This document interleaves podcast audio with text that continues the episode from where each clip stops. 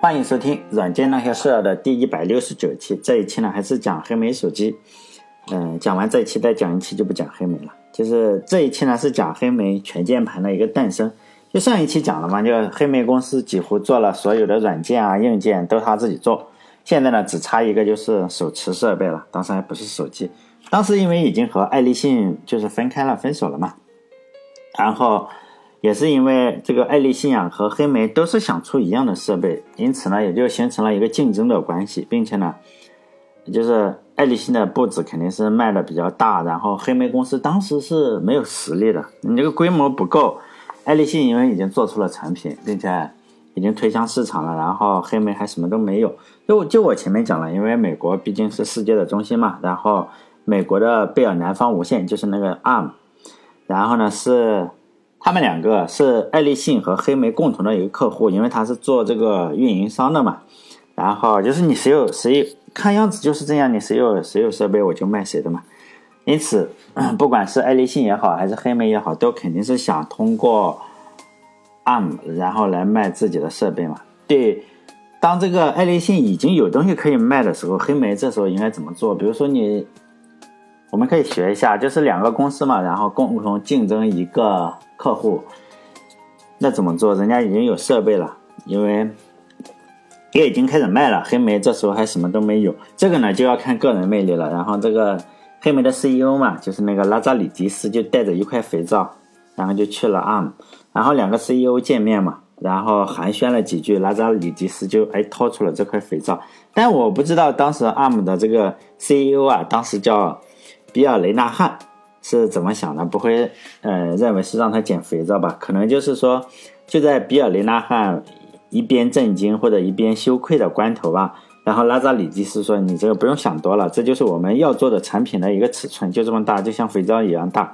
我们黑莓公司呢会把所有的东西都放到这个肥皂这么大的一个盒子里，包括一台电脑啊，还有我们不是做两个，因为爱立信是两个嘛，一个电脑设备，一个是调制解调器。他说我们这个调制解调器也要放到这个肥皂里面。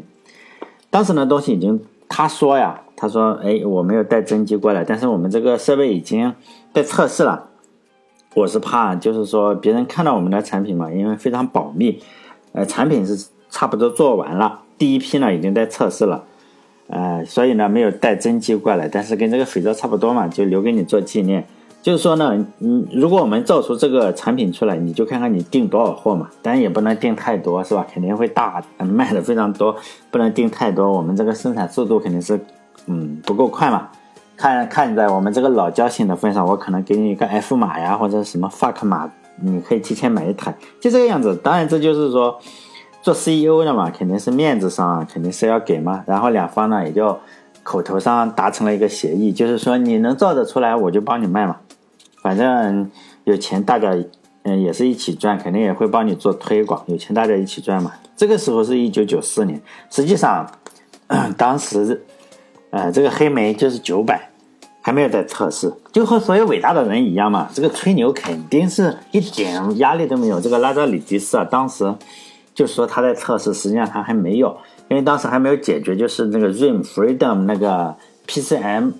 呃 C R A 那个卡，就是说电源用的太快了，这些人都没有解决，而且各个团队呢不不管是软件硬件都没有解决，就是都在解决不同的问题嘛，有的就解决这个调制解调器，就是说你肯定是能省电就省一点电嘛，有的就是都在做这个机器，就基于这个呃，它基于的是哪一个，并不是说它无中生有出来的，而是英特尔当时做了一台机器叫 Interactive， 这个东西实际上是没有呃大规模的上市，可能就是有一些样样板机这个样子。因为当时英特尔也试图进入这个市场，就是说无线这个市场。上一期我说了，他做了一个五百斤重的这个调制解调器。也就是说人家已经拿出来了一斤的，爱立信是一斤，他五百斤，当时就已经信心就已经没有了吧，因此他就放慢了进入这个手持设备的这个速度，这个呃不行嘛，五百斤没法没法搞。而且英特尔的 C E O 呢呃还当时就是有时没事的就出来恶心一下大家嘛，就说你们人人想你们想造一台人人都想哎、呃、装到口袋里的机器啊，就是说做白日梦嘛，做白日美国梦哈。当时呃，就是说，呃，我我做的电台，就是我就是在说另外一个情况，就是我做电台的时候难免是要说一些人嘛，比如说我刚刚又说了这个 C E O 是吧，呃，就是安迪格鲁夫同学，就是说因为他们都是名人嘛，而且肯定是对人类做出过非常大的贡献，就是呢就有些听众可能是他的粉丝啊，或者他觉得哎他这个呃，就是说你最好是不要，而且人已经去世了嘛，你这个死者为大呀是什么，就是说不要老是盯着别人的缺点去看，就搞得我有点不好意思，好像我总是盯这个人的黑暗面一样。其实我已经很有分寸了，因为我是怕这个情况，其实我还是比较怕这个情况，就不太敢，就是不太敢什么，就是不太敢做中国人的节目和中国中国的公司，所以我永远不会去做哈，就是除非我有枪了之后才会做。因为像苹果的乔布斯啊，包括我上一期黑的那个，也不能说黑啊，就是我真的是讲了一个真实的情况。这个安迪格鲁夫呢，就是这个样子，就是就是他也说了很多的错话，虽然他很伟大，但是呢，嗯，就是说，呃，包括乔布斯啊，就有很多的人就会来劝我，是吧？就这个样子。比如说，我还是声明一下吧，因为就有些人去骂嘛，然后就是我不小心如果说了有些人的偶像，因为我个人的心中是没有什么偶像的，哎，任何人都不是我的偶像，我也这个说我也不是故意要黑你的偶像，但是呢我觉得哎，除了中国人是吗，什么外国人不可以拿来调侃一下嘛？比如说我觉得金庸先生就比较好嘛，管你什么样的大人物都可以拿来调侃一下，比如说连东邪黄药师吧，就黄蓉他爸爸，然后郭靖他岳父，这么牛逼的一个人物，都桃花岛上谁都不允许上嘛，他还有洁癖，他姑娘上或者姑爷上他就走了是吧，把他岛让出去。但结果这个书里还是安排了一个段子嘛，就是周伯通的尿啊是吧，一下子都从他的头上淋下来。所以呢，如果我以后不小心又哪句话说到你偶像是吧，可能可能你听错了或者是误伤了是吧，先说声不好意思。尤其是现在呃，主要是有一期我说了那些小鲜肉嘛，是吧？我认为是小鲜肉，就是娘炮，结果有人觉得，哎，这是不是娘炮是吧？我这个侮辱他们，然后到我微信里骂了个骂了个五六条，每条三四百字，真的是很很很无奈，写了一千多字来证明。为了这一千多字，我还是声明一下哈。当然，我还是继续说这个英特尔的这个 Interactive 传呼机的原型，这个。这个机器呢就是英特尔的，但是它没有上市，不知道黑莓怎么就搞来了。实际上它这些公司啊，这个黑莓当时跟英特尔走得非常非常的近，然后呢还做了一个十六位的操作系统。当然我们就能想到哈，我没有用过这个机器啊，就是说肯定有联系人啊、日程表啊，最重要的还有全键盘，还可以显示一个四行的文字。这个 Intel Interactive 传呼机呢，它有自己的邮箱，就是说呢你可以哎，发个邮件给他，这个是英特尔做的，并不是，并不是黑莓做的。可以看到这个，我认为它就是抄的这个什么，或者是借鉴的，不能说抄哈。就是英特尔就做了这么个东西，里面还预存了一百条预设，就说我这个呃，我下班了或者我上班了，就预设，就我们回信息的话，不是有一些预设嘛？就是说，哎，我在吃辣条啊，或者是我在加班，我在跑步这些什么东西。预设的一些回复，因为你这样可以很快的回复嘛，不用说哎我打好几个字，比如说我在吃辣条就五个字嘛，有时候你很忙的话你要打五个字还比较麻烦，比如说我我在吃辣条，哎一下子就发过去了，就可以很快的去感情交流，而不会耽误什么事情，有些事情耽误不得。就是在一九九六年的时候，就这个 R I M 就发布了这个叫九百 O E M 无线调制解调器，它就是还是没有完全做的特别的好，它发布了两个设备，然后一个是无线调制解调器，另一个呢就是 R I M 九百，然后 Interactive 传呼机，传呼机大概大家可能没有见过，就是我们上大我上大学的时候，就是这个传呼机还是比较的相对相对比较流行的，就是我当年是有一台摩托罗拉的这个传呼机，是可以显示汉字的，当时就是高级货，真的不骗大家，这个。在两千年左右或者两千零一年，就我上大学的时候，你如果有一台，呃、这个这个有一台可以显示汉显的这个汉字的显示汉字的传呼机，就是一个高级货，类似于现在的这个 iPhone X S。当时那个有一台汉显的传呼机，大概三千多块钱，非常贵了。那时候因为是两千年左右，三千块钱大概相当于现在你至少乘以五嘛，呃，因为现在就中国的通货膨胀非常严重，那时候你买一个馒头三毛钱，现在你买个馒头是吧？哎，就在两千年的时候，就是我是有这样一台，就是传呼机是什么意思？就是你打电话没有办法，你就先要打电话给传呼台，然后传呼台呢，他会哎发个信息到你的传呼机上，就告诉你哎哪个人去找你找你回电话，然后呢，实际上你收到了传呼之后啊，你如果没有大哥大的话，就是没有手机的话，就你一定要找到最近的一个电话亭，就当时路边，现在路边还有这个电话亭，我不知道还能不能用，大概没有人会去用了，就是那个固定叫什么电话，固定电话，就固定电话亭那种样子。就现在你要哎、嗯、拿一个卡，比如说二零零卡或者是二零一卡，然后就回一个电话，就是那种传呼机。黑莓就是做的这么一个东西。这台机器里呢，竟然是用的就是 Intel 早期的三八六，就是我们知道就是电脑上的早期的三八六。你说哎，这个运行这个效率是不是非常的热呀？因为你这个电池扛不住。实际上他做了很多的技术跟英特尔共同合作，就是他只用了三八六不到 百分之一 的一个频率，也就是说他不跑分嘛，他就限定不到 百分之一。 然后呢，用的电池就是干电池，就是一节干电池可以用三个星期。但现在我们来说这个手机，我们觉得哎，用用一天就已经不错了，它就是三个星期嘛，当时还觉得很很短，因为你一节干电池用三个星期还觉得比较短。这个机器做出来最终的样子，确实像它去推销的时候那个肥皂，确实呃，确切的说应该像肥皂盒，翻盖的肥皂盒，就上面是个翻盖的，上面是屏幕啊，样子看现在来看不好看。就在一九九六年的秋天，他们是准备向全世界发布这个产品嘛，他们是在旧金山，旧金山发布的这个机器叫做 R I M 九百 Interactive 寻呼机啊，这个是寻呼机，不是手机哈，就六百七十五美元一台，服务费当然你要另算，你还要用服务费。在美国的话，就是和这个 R A M， 就是美国贝尔无线、南方无线这个去合作，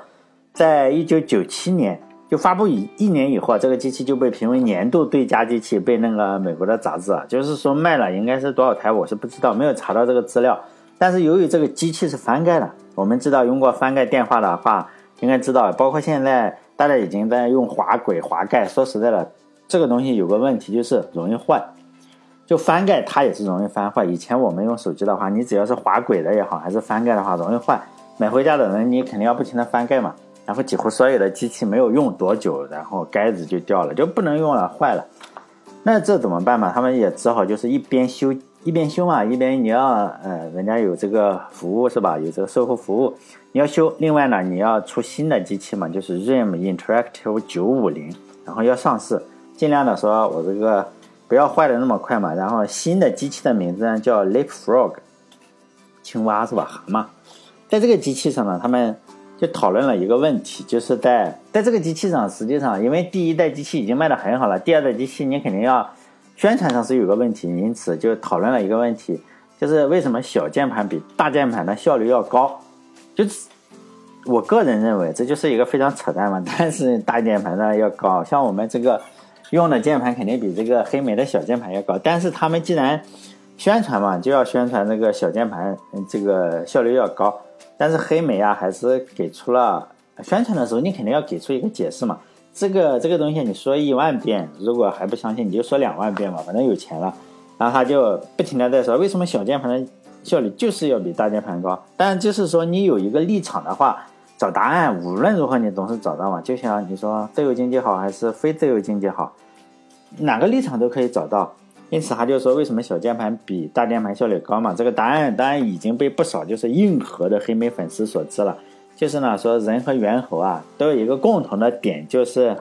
人和这个猴子呀、啊、都有一对对生拇指，就是这个拇指啊，这个我非常灵活，比其他的手指都灵活。但是我我认为非常扯淡，难道你用大的键盘你不用拇指吗？是吧？难道你一指禅吗？就是这个。但是这个时候我也已经不止一次听说过了，尤其被黑莓就是肯定是有意的去宣传，结果在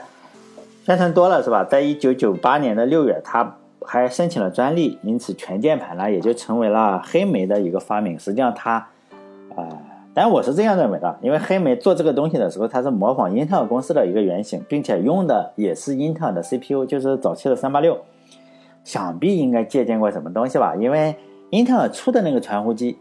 就是黑莓要模仿的那个传呼机，那个原型就是全键盘。你说英特尔为什么做了一个全键盘呢？也许不知道，也许他们没有想到猴子，是吧？就是在就是黑莓出这个九百的时候，也没有想到猴子这个事情，就是嗯对称拇指这个事情。等到九五零要宣传的时候，他们才开始不停的宣传，哎，你这个用这个肯定要很好，就好像是我们现在出触屏手机，呃，触屏手机啊，那个苹果肯定说触屏手机要好啊，呃，你说是不是真的好用？就是说，是吧？每个人肯定是宣传多了，肯定有很多的，就是说，呃，各种粉丝肯定觉得就是好，你按一块玻璃就很爽，是吧？也许有人就觉得我还是喜欢用这个键盘，但比如说用黑莓。但黑莓宣传的话是说，哎，你你还是用我这个小键盘比较好，因为小键盘比大键盘要要效率要高，就这个样子。你就看信哪一个嘛，是吧？你大键盘你怎么去宣传？你说大键盘还是用比语音好，是吧？这个样子随便宣传，这个宣传多了，你一定有人相信的，就是说一定会有人相信就是了。你这个不这种事情，后来我觉得这个宣传这个东西啊，不用是正确的，你只要忽悠一部分人就行，对，所以这个黑莓键盘也就这么厉害了，是吧？这个九五零的时候，主要是这个九五零问世以后，它已经有了三十一个小键盘，并且呢，就是和电脑是一样的。如果大家进入黑莓手机，就是说手感多么好啊，那个小键盘按的咔咔响，是不是特别好呢？我觉得一般吧，我我用过，说实在，我用过。我现在还有个黑莓 Q 十 的手机。也也没有没有说按键按得很爽，一点都不爽。但这个黑莓，我现在这个 BlackBerry Q 十，它就叫 Q 十，Q Q 的 Q 十。然后这个手机我用来做什么呢？我里面插了一张卡，然后就用来接电话，还有接这种验证短信啊，就是你你总是有一些验证短信要用。然后这个东西，嗯，看电视啊或者玩什么看视频的话，你你拿在手里，你可以按这个键，真的还比较爽，因为。好像有一点那个按泡泡，你知道那个咱们那个买淘宝或者买什么里面有那种泡泡，那种哎一按有个气泡，那按那个很舒服，所以我经常按这个键，所以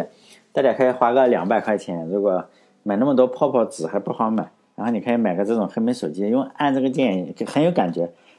按上去也是啪啪的响，就是就是这个样子。我现在经常这样用，但还是在用啊。就这个滚还加了一个什么，就是加了一个滚轮，这个也就日后成成了黑莓的标配。但是这个 Q 十 没有，因为 Q 十 已经被就是说硬核黑莓，就是那个 hardcore 那种呃狂热的黑莓粉丝说这已经不是黑莓了，因为黑莓不加那个触屏的才是黑莓，就是像八八三零啊九六零零这种才是黑莓。就是说你你看哪个群体嘛，像我的用这种 BlackBerry Q 十，就是说它已经。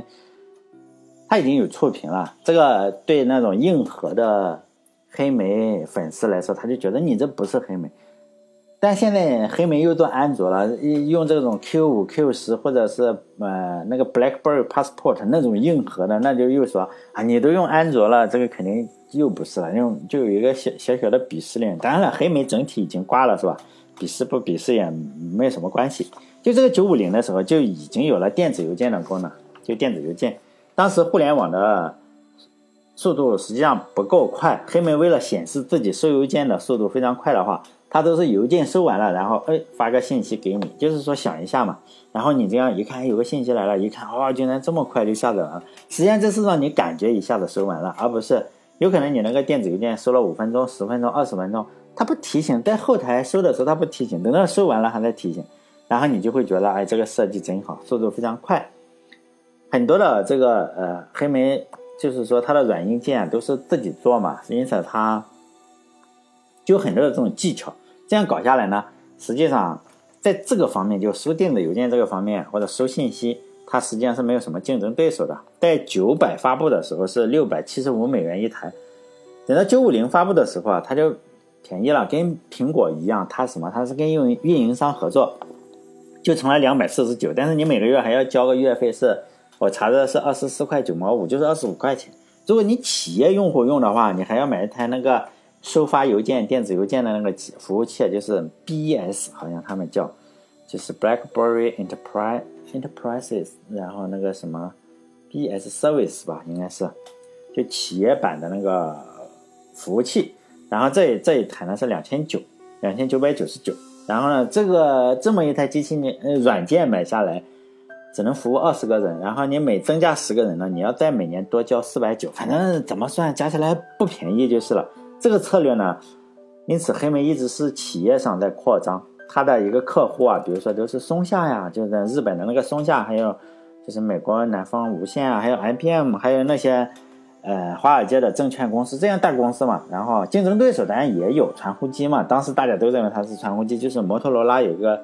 PageWriter 两千。不过说实在的，当时摩托罗拉的这个 PageWriter 两千呢，很大程度上实际上并不落后于黑莓的九五零或者九百。为什么呢？因为当时大家认为这就是个传呼机，并不热衷于去收邮件。这个九五零的用户买回去，他们当什么用？就当个传呼机用，虽然它能够收电子邮件，但是当时大家都不用。因此呢，他们这个黑莓也就很崩溃嘛，因为发现你买了一个呃 PlayStation， 然后你回家只玩个免费游戏是吧，就这个样子。然后买回去调查，就觉得请这个调查公司嘛，市场调查公司调查一下，为什么我这个功能这么强大，又能收邮件又能上网，然后大家都不用呢？调查呃以后就发现，因为买这个机器的人嘛，就认为这就是个传呼机，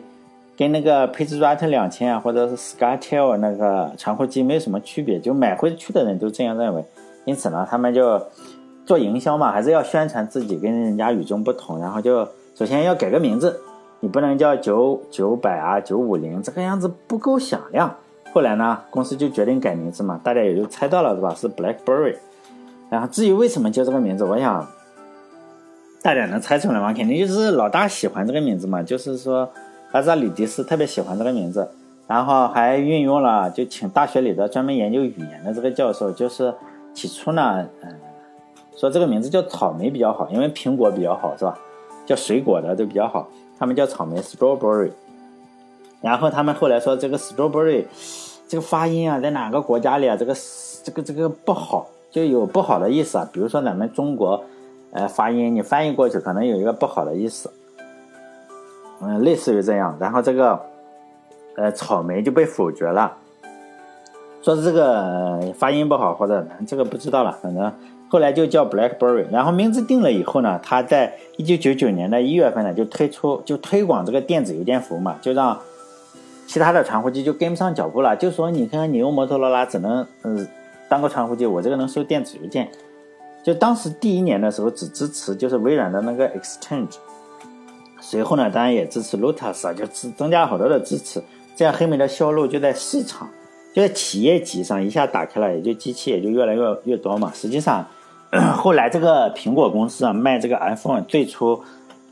也会发现走的是一样的套路，就先和运营商合作，等到自己产品稳定了，然后就卖那种没有合约的机器嘛，就是九五零合约机是两百四十，非合约机你想解约的话五百，但是每个月还要再交个五十块美金，然后你用满了一年的话我就返还多少，返还一半。反正这个我没有去算，反正你怎么算来算去赚钱的肯定是黑莓是吧，肯定是商家。就这样过了一两年，就这样发展嘛，然后就成了政商手机，就政治人物和这个商业人物就重要选择。在两千年的时候肯定是公司的收入啊就节节攀升啊，利润肯定也越来越多嘛，然后进入了很多的市场，比如说欧洲市场有多好，然后亚洲市场就主要是日本新加坡这些地方，没有进入中国市场，香港还有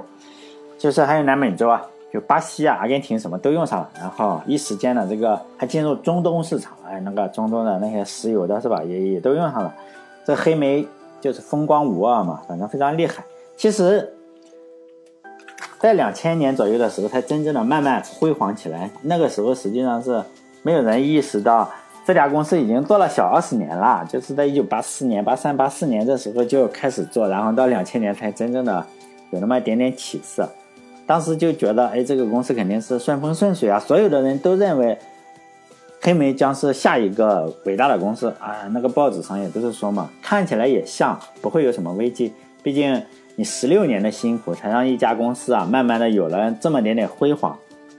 有点就是说苦尽甘来的意思嘛。但是人生就是如此，是吧？你到头来的话，辉煌实际上只是非常非常短暂的一点事情，就是瞬间也就这个逆转了。所以呢，下一期我就快速的讲一下，就是黑莓如何从两千、两千零二、零三年开始慢慢的辉煌，然后达到顶点，然后很快就就就就下来了。然后如果从顶峰啊一下子，现在卖给了中国的公司嘛，就 T C L， 然后就结束整个黑莓的故事啊，就再讲一期，就是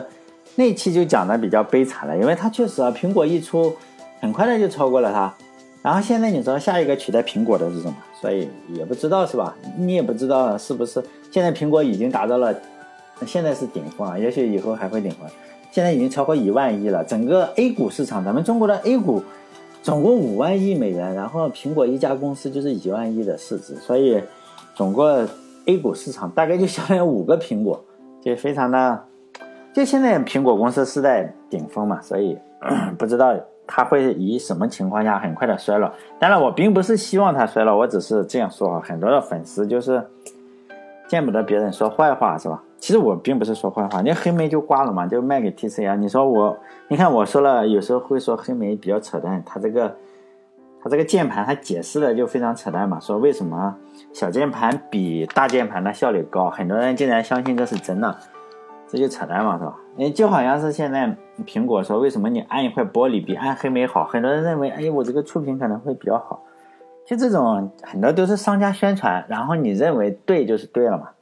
好了，下一期就讲黑莓衰落，然后就结束黑莓了哈，就是就这个样子。就大家可以关注我的微信公众号，叫软件那些事啊，六个字啊，软件那些事啊。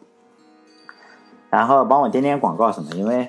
最近更新比较慢，是因为是吧，也赚不到什么钱。每次我虽然有人说你这样太 low 了是吧，没有没有这个气质，总是让人帮你点广告。实际上我就是这样说，也没有太多人帮我点广告，就是每次还是三四十块钱吧，三呃四十四十块钱，大概每点一次的话，就是有个一块钱这个样，大概有三十三十五次、三十六次，平均比较平均，每一期就是三十多个人，所以非常感谢这三十多个人，是吧？好，谢谢。下一次讲完黑莓，就是再再讲微软或者什么东西，再见。